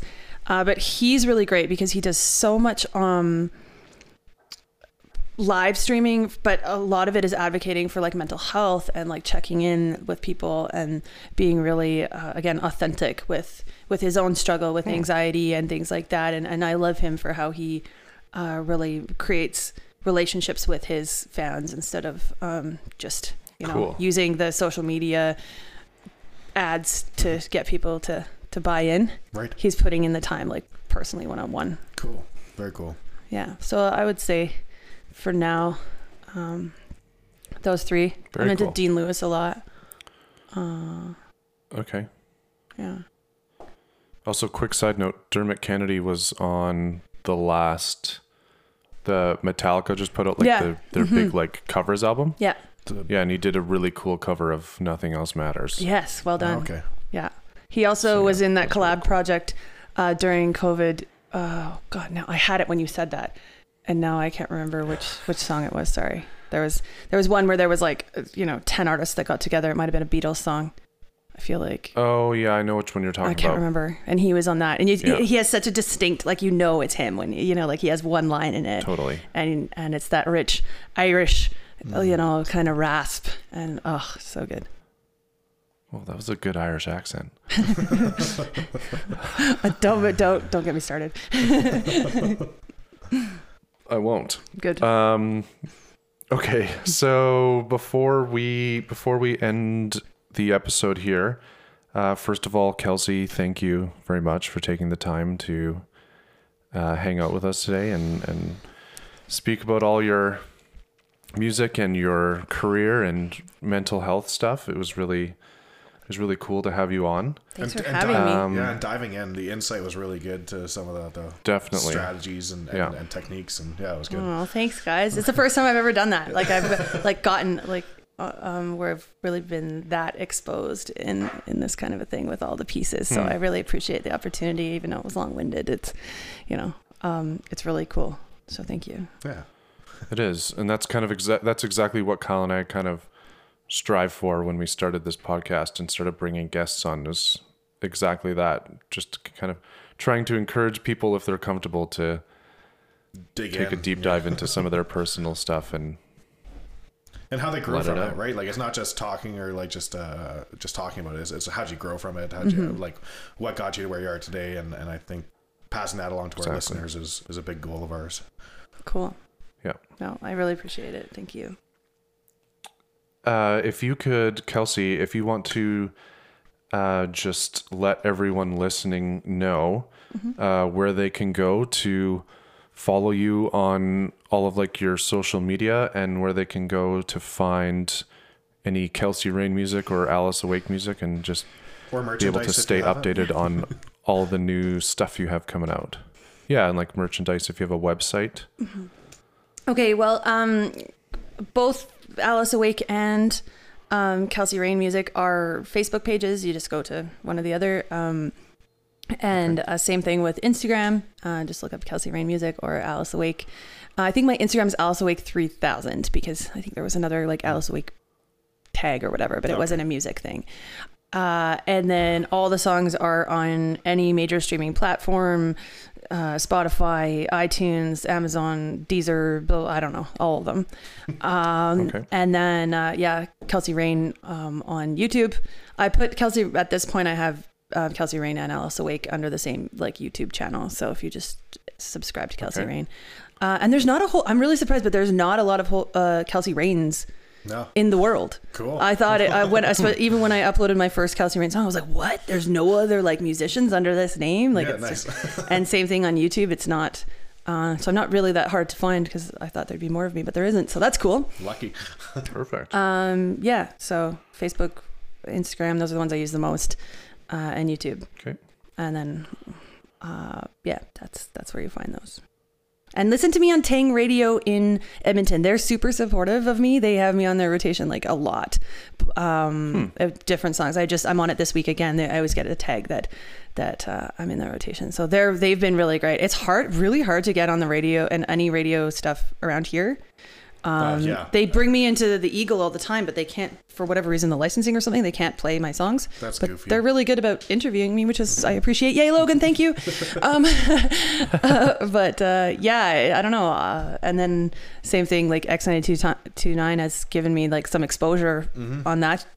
ch- Yeah. Uh, just exposure his his thing, but I don't know. It's hard to get on the radio. But those Edmonton guys, they're like all over it for me all the time and making little videos for me to help. So yeah, they're Nice. cool. So check them out. And I did a really really cheesy intro Awesome. that I sent them recently. That's embarrassing. So you'll get to hear that. Oh, it was like sexual innuendos, and it was like all these things where I thought it was a little bit funny, and then I realized after I sent it that it just probably comes across as super creepy. Whoops. Did you mention splitting, licking, and dipping? I did not. No, that I saved for you guys. That, that that's your fault. Yeah, that, that, that's on the Adam and Kyle podcast exclusively. Exclusive. Yeah. Yeah. Oh, that's too funny. Okay, so that I'm gonna just SLP, quickly wrap right? that up. Um, Or SLD. Split like uh, yeah, yeah. yeah, SLD. exactly. What was the P? Oh no. Wrap us up. That's Adam. that's that's next next episode. Yeah, We're devolving. yeah. I was gonna say before this derails anymore. No, I'm kidding. Um, so yeah, that that does it for this episode of the Adam and Kyle podcast. Uh, thank you again, Kelsey Raine, for coming on. Thanks we'll having include uh, all of the links to your music and your Facebook and your Instagrams and anywhere people can go to find you, to follow you, or to listen to your music or buy your music uh, in our show notes below. So look for that. Uh, as for us, you can also find us on Instagram or on Facebook at Adam Kyle Podcast. You can email us at adamkylepodcast at gmail.com. Send us notes or jokes or anything you want. And that, I think, does it for us today. Um, thank you all for listening. Thanks again to Kelsey, and thanks for hanging out with us. Thank you. See you later.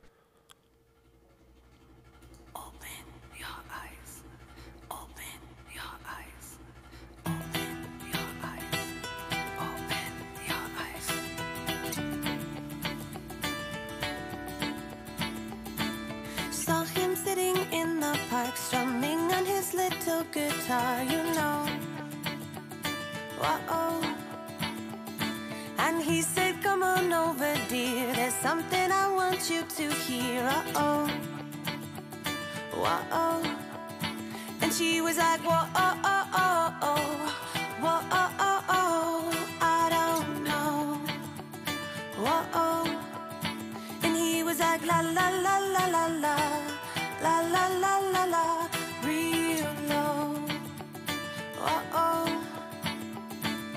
La la la la la la. La la la la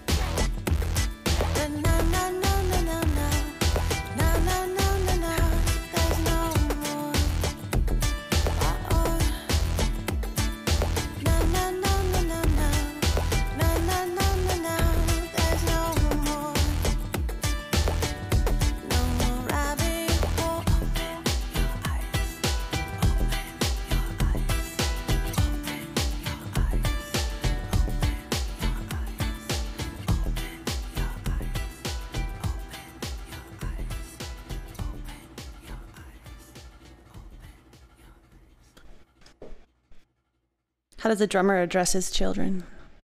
Oh no. How? Anna one, Anna two. Anna, A N N A. Oh. Anna one and Anna two. Yeah. Yeah. Okay. Maybe it wasn't. Yeah. Maybe it's a good thing I didn't. Oh, I didn't want it recorded. Oh, that's No. okay. I got it on GarageBand Oh, anyways. gross. Hello, everyone. It's Kyle here. Thanks again for listening to today's podcast. We hope you enjoyed yourself. Please take a second to follow us on all of our social media.